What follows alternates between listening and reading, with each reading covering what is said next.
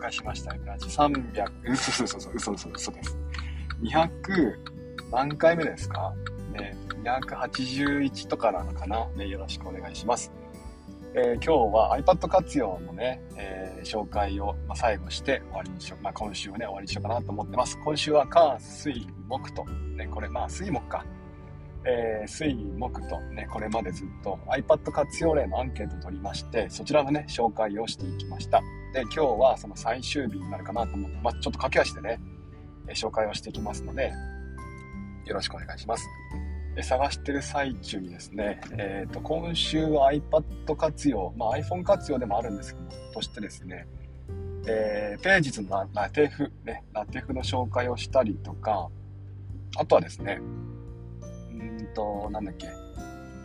ページズラテフ、あと、あだ、YouTube プレミアムのお得な入り方っていうのをね、紹介してみました。で、実はですね、ももっとね、お得な入り方があって、あの、YouTube とかっていうサービスってファミリープランがあるじゃないですか。ね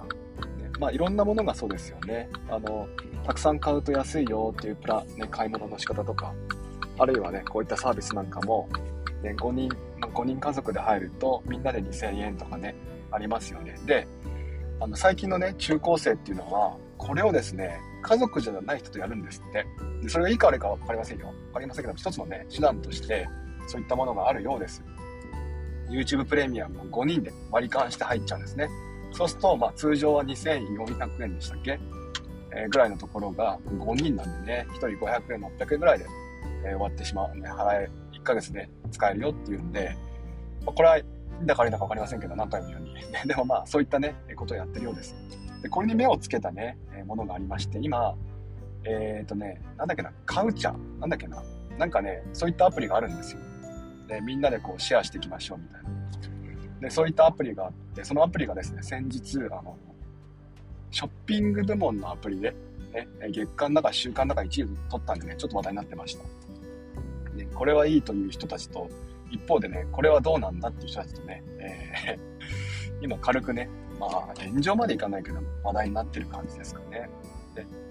で、そういったものもありますよという紹介でした。さて、えーと、では来ましたね。えー、ここから行きましょう。iPad 活用例、ね、教師におすすめの iPad 活用例を教えてください。ね、ペアさん、ね、学級通信、スクールプランニングノート風のものをグッドノーツ、ね、あと、チビムスドリルで作成、リマインダースキャンで書類整理ってありました。スクールプランニングノート皆さんご存知ですかねこれはあの普通の物理本ですよね。えっ、ー、と iPad ではなくて、え、先生のために作られた手帳ですね。まあ、週案とか週予定とか書き込めるものですか。いろんなね、えー、サービスな、なんでしょう、工夫がありまして、これ、我らが師匠、魚住淳先生もですね、アンバサダーになんつうかな。結構そういった、まあ、がっつり絡んでいて、私も見たことがあるんですけども、これいいですよね、やっぱね。で、えこの方は今、スクールプランニングノートを iPad にね、入れていこうっていうね、フェーズだと思うんですけども、でとりあえず、こう、今までこう、アナログで使ってたものっていうのを iPad に置き換えてみるえー、それによって見えるものがあるかなと思うんですよね。ぜひね、楽しんでやってみてください。あとはスクールプランニングノート自体もですね、結構こう優秀なものなんで、ね、えー、ぜひそちらの方もね、使ってみてください。さてさて、あとはですね、うんと、あ、でもこの辺は紹介したと思うんだよな。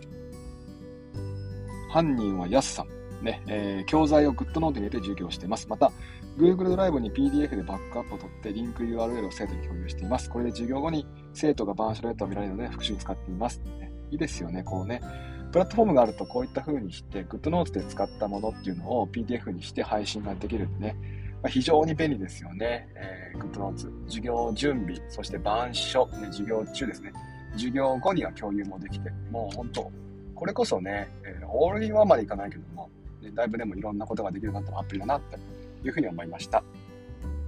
おっちゃん先生、えー、教材研究や研修の資料、教科書はすべて GoodNote で管理。活用としてはほぼこれぐらいですけども、iPad さえ持ち歩いていれば家でも仕事ができるのでいいですね。過去個人情報は一切入れていません。ですね。えっ、ー、と、いろんなデータを、ね、入れてもらってですね、あのこれまではまあカバンに、何でしょう、資料入れて、ね、プリント入れて、あとはなんだ、手腕、要録、えー、要録入れないな。手腕とあとなんだっけ、学習指導、学級、あちょっと、学習指導要領、解説とかね。まあそういったものを入れると、まあどうしてもカバンパンパンなるじゃないですか。そういったものが iPad があればですね、重さも変わらず、何百冊、何千冊のね、えー、ノート、プリント、本、そういったものを持ち運べるっていうのは、とってもね、えー、有効なのかなと思います。ゆずさん、リマインダーの活用。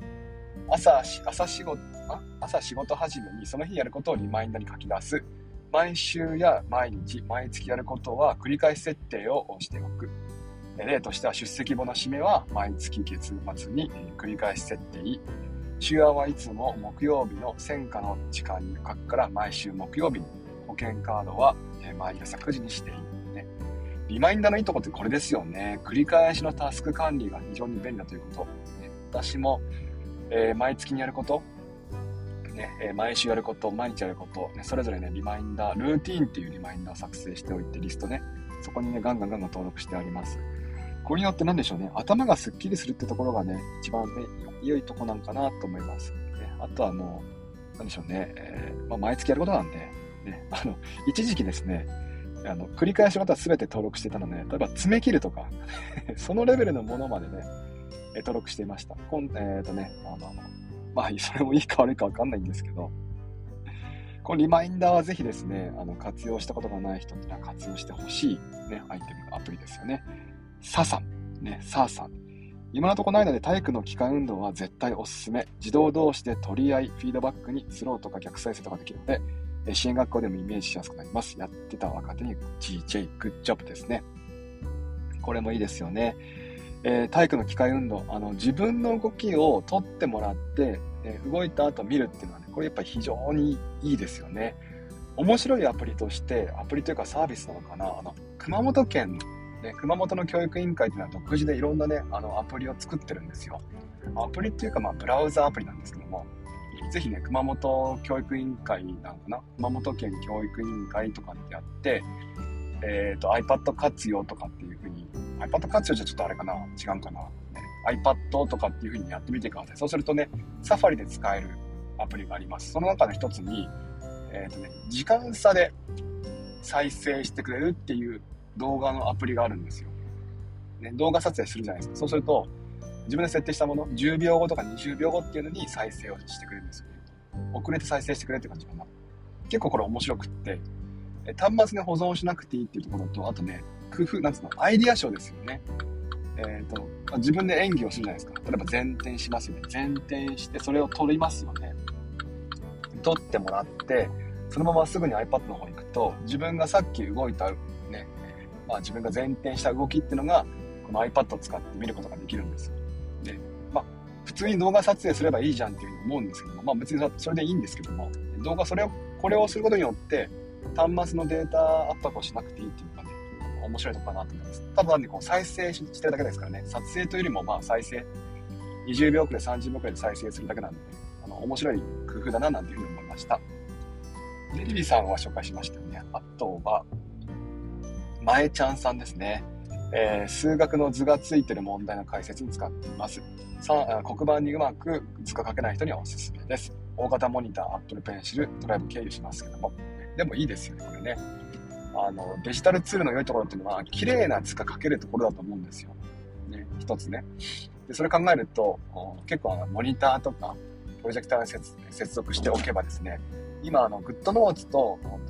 アップルの純正メモ、こういったものを使うと、丸書いて、Apple Pen そのままね、あの、触れておくと、ね、丸書いたままストップしておくと、丸がパッとね、綺麗に補正されていきますよね。これ長方形、正方形、平行四辺形、ね、いろんな、あ、平行四辺形ダメかな。長方形、正方形、三角形、ね、こういったものに使うことができます。あとはですね、星型なんかをね、パッと綺麗に星になったりして結構面白いですね。Apple 純正の機能としてこれがあります。ね、Apple 純正でも、ペンシルキットっていうんですけども、このペンシルキットを採用してるアプリであればね、これが同じことができます。クッドノーツはペンシルキットを採用してますので、え Apple 純正のメモと同じことができるんですね。で、なんかちょっともったいないのは、えー、去年の終わりに出たフリーボード、ね、というアプリがあります。純正のアプリですね。無限に広がるキャンパスっていうね、感じのアプリですけども。あの、どうでしょうね。サードパーティーで言うとミロとかそういう感じかな。で、そのアプリは、純正なんだけど、ペンシルキットを採用してないんです。このペンシルキットというか、まあ、ペンはあるんだけども、キーノートとかページとかそういったもののペンと同じになっちゃってるんですね。だから、補正ができないんですよ。ちょっともったいないんですよね。ぜひあの、まあでも難しいんかな。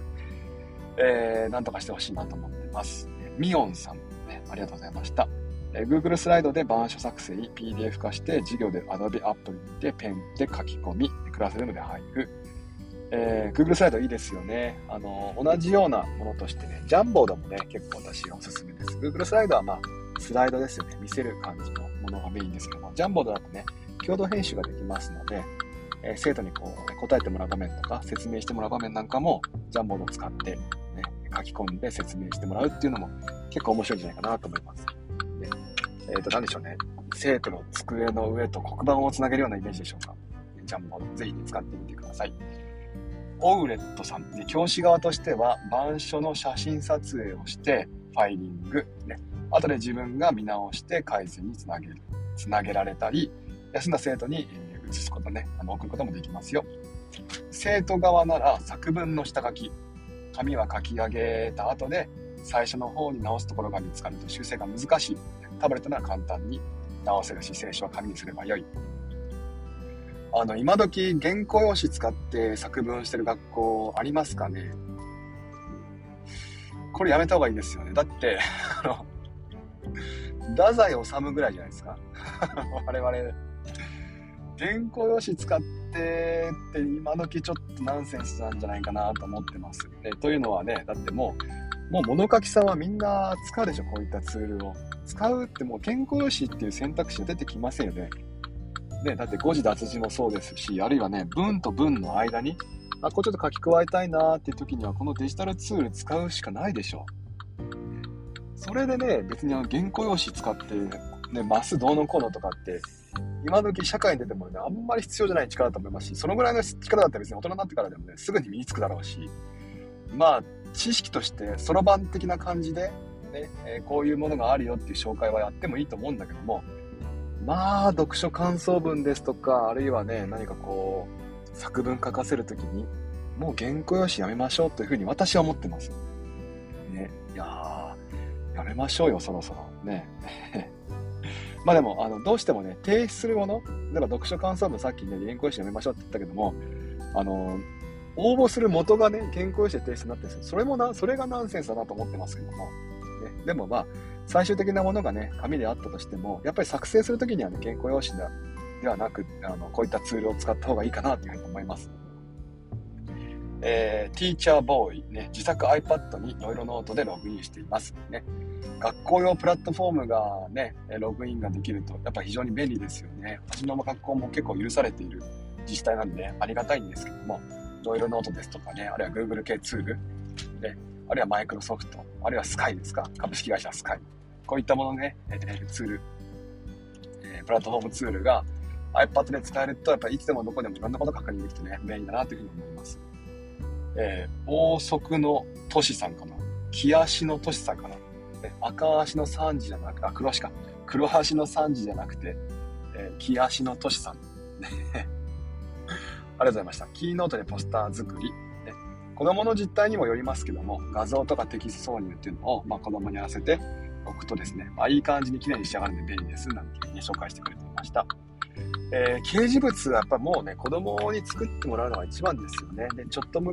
前においては、まあ、こういったもの、子供たちに作らせる、どうしてもね、紙とペンだと、まあ、何でしょう、見た目が美しくないみたいなね、えー、感じの、感じる人もいると思うんですよ。まあ、それが味でもあったりするんですけどもね。でも子供たちがこういったね、デジタルツールを使うことによって、さっきのね、あの、補正図形もそうでしたけども、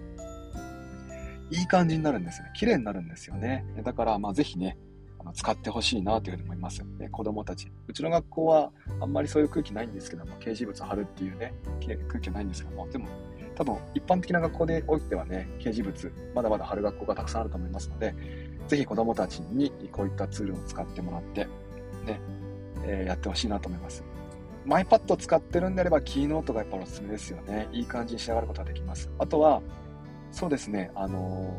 Chromebook とか Windows PC を配布している学校であればですね、ぜひあれを使ってみてください。Canva。ね。ネット接続していればキャンバーはやっぱいい感じですよね。ポスターとかね、テンプレートが豊富になりますから、こちらをぜひ使ってほしいなと思ってます。当然 iPad でも使えますのでね、えー、使ってみてください。えー、野田翔吾さん、ね、ワンノートで情報一元管理、プリント、スキャン、手書きメモ、行事予定、スマホ見てると白い目で見られるけども、iPad だと許されるっていうこの空気感、ね、ものすごくよくわかります。ね、わかるなと思ったら、小口さんもやっぱり反応してました。スマホを見てると白い目わかります。同じデータ見るんでも、あえて iPad で見るようにしてます。ね。まだまだやっぱりね、えー、スマホは市民権得てませんよね。なんかサボってるに見られちゃいますよね。まあ、実際にそういう人もいるかもしれませんけど。iPad だとね、その辺が許されますよね。えー、なので、まあ安心して使えるところもね、iPad の良さなんかなと思います。最後です。梶先生、ね、ありがとうございました。GoodNotes5 で作った、えー、板書計画をクラスルームで配配布。生徒のノートを写す時間削減。丸2、メモで書類整理。ペーパーレス。丸3、リマインダーで行事の要項、締め切り整理。えー、忘れ防止。丸丸2、丸3は iPhone でもできますが、あと、スキャンしたスキャンした書類を大きな画面で見ることができるので iPad は便利ですというふうに書いてくれました。ありがとうございました。ね、いやー、この感じでですね、えー、梶先生ね、えー、今いくつか紹介してくれましたけども、これどれも便利ですよね。私もちょこちょこと紹介をしていますが、やっぱね、便利ですよ。リマインダーはね、もう本当、私が使い始めた頃、もう何年前ですか ?7、8年前ですか？まだまだね、発展途上のアプリで画像の挿入もできないし、本当に、ね、チェックぐらいしかできないし、今みたいにフォルダ管理もできないしでした。ね、だけども今になってはね、もう結構いろんなことがね、できるようになりましたよね。とにかくこの要項を写真撮って貼っておくとかね、要項をスキャンして貼っておくって非常に便利ですよね、リマインダー。リマインダー好きなんですよね。えっと、学校会議が、あ、職員会議がありますよね。で、要項配られるじゃないですか。私がやることはまずね、これを写真撮って、で、えー、適切な日にね、リマインダーに呼び出すようにしておくっていうのが、もうやっぱりセオリーですよね。もうとりあえずそれします。それして、とりあえず紙は処分しちゃいます。えどうせあの、このぐらいで見るんだろうなってところで、ね、アップしておきます。要項の準備の日とかね。で、えー、このリマインダー、例えば、あの同じ要項を複数回使う時もあるじゃないですか。例えば運動会だったら、えっ、ー、と、練習の時に見たいし、前日準備でも見たいし、当日も見たいじゃないですか。そういう時って、えっ、ー、と、まあ、まずね、前日で見るより、練習日、まあ、一番初め見る日を設定しておきますよね。その後に、その日にまあなったらリマインダーで来るわけですよ。で、完了ボタンを押しちゃうと消えちゃうんですけども、この後、後でね、見たい日っていうのはまたね、えー、日付変更して先送りするようにしてます。伝わりますかね ?10 月、9月の8日に練習があったら8日にまずね、表示させます。でこの後、9月の29日にね、前準備準備があって、その時に要項見たいだろうなと思ったら、日付を、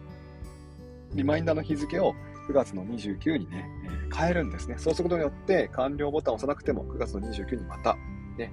えー、何でしょう。設定、あと、リマインダーとして表示されるっていう風になってきます。で、また当日ね、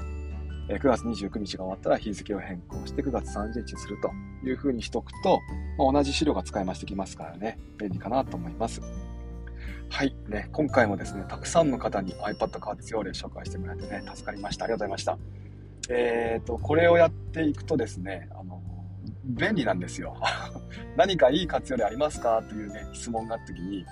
まあ基本的にはね、どんな活用したいですかから入りたいんですけども、でもそうは言ってもね、どんな活用例を知りか、あるか知りたいって方もいるじゃないですか。そういった方にね、まああの、いろんな方がこういうふうに紹介してくれましたっていうふうに、このリンクを投げればね、えー、いろん、まあ、お互いにウィンウィンのね、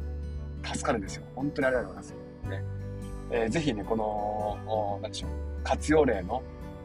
ところっていうのは、もう皆さんもね、ガンガンガンガン活用、シェア、シェアしてほしいんですよね。えー、こんな風に書いてましたとか、こんなことをしてる人いましたなんていう、ね、紹介してもらってもいいかなと思いますし、身の回りの方にもね、紹介してもらえばいいかなと思いますね。えー、今回もありがとうございました。ね、最後に名前呼んで終わりにしましょう。かりんとうさん、安心中の猫さん、ニコさん、ね、猫さん、ニコさん、ドローンさん、ゾゾンビさんで合ってる。ゾンビヘルメさん、ね、えー、コーチ先生、まるまるさん、ココさん、のりごまさん、いそつさん、YGW さん、ね、カジ先生、しんさん、ささこさん、MM さん、ね、気温聞いてくれてありがとうございました。また来週ですね、月曜日に。同じ時間ですね、6時50ぐらいかな、7時20分ぐらいまで話をしようと思ってますので、またその時よろしくお願いします。アーカイブを残しています。ね、ポッドキャスト、Spotify、M ラジで検索してみてください。過去270か80回分ぐらいのですね、えー、アーカイブが聞けると思います。よろしくお願いします。では、えー、今日も聞いていただきました。また来週もよろしくお願いします。じゃあ行ってきます。いってらっしゃい。